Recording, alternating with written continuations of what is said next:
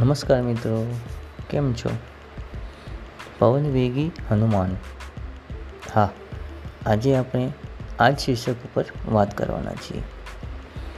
ઘણીવાર આપણે જોયું હશે કે ધાર્મિક સિરિયલ એટલે કે ધારાવાહીમાં હનુમાનજીને હવામાં ઉડતા બતાવવામાં આવે છે. અને એમાંથી આપણે એવું માની લઈએ છીએ કે હનુમાનજી હવામાં ઉડતા હશે. તો શું મિત્રો ખરેખર આવું શક્ય છે ખરું? હવે આપણને એમ થશે કે તો શું સિરિયલમાં ખોટું બતાવતા હશે? તો મારો જવાબ છે, ના. હા, સિરિયલમાં ખોટું બતાવતા નથી. એમાં બરાબર જ બતાવે છે. પરંતુ સિરિયલમાં સમય અને રૂપક અનુસાર બતાવવામાં આવે છે. તો આપણને સહેજે થાય આવું કેમ હોય? તો હું તમને સમજાવું કે જો સિરિયલમાં સમય ઓછો હોવાથી અને ઝડપથી સમજણમાં આવે અને મનોરંજનના ઉદ્દેશથી આ રીતે બતાવવામાં આવે છે. હવે તમે કહો કે જો સિરિયલમાં વિસ્તારથી જેમ હું ક્યારનું ભાષણ આપું છું, એવી રીતે બતાવવામાં આવે તો તમે એવી સિરિયલ જોશો ખરા? અને હા, કદાચ તમે જોઈ પણ લો, પણ તમને એમના મનોરંજન મળશે ખરું?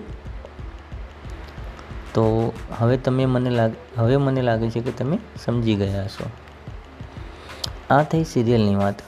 હવે ટેકનિકલી આપણે વિચારીએ કે હનુમાનજીને પવન વેગી કેમ કહેવામાં આવે છે?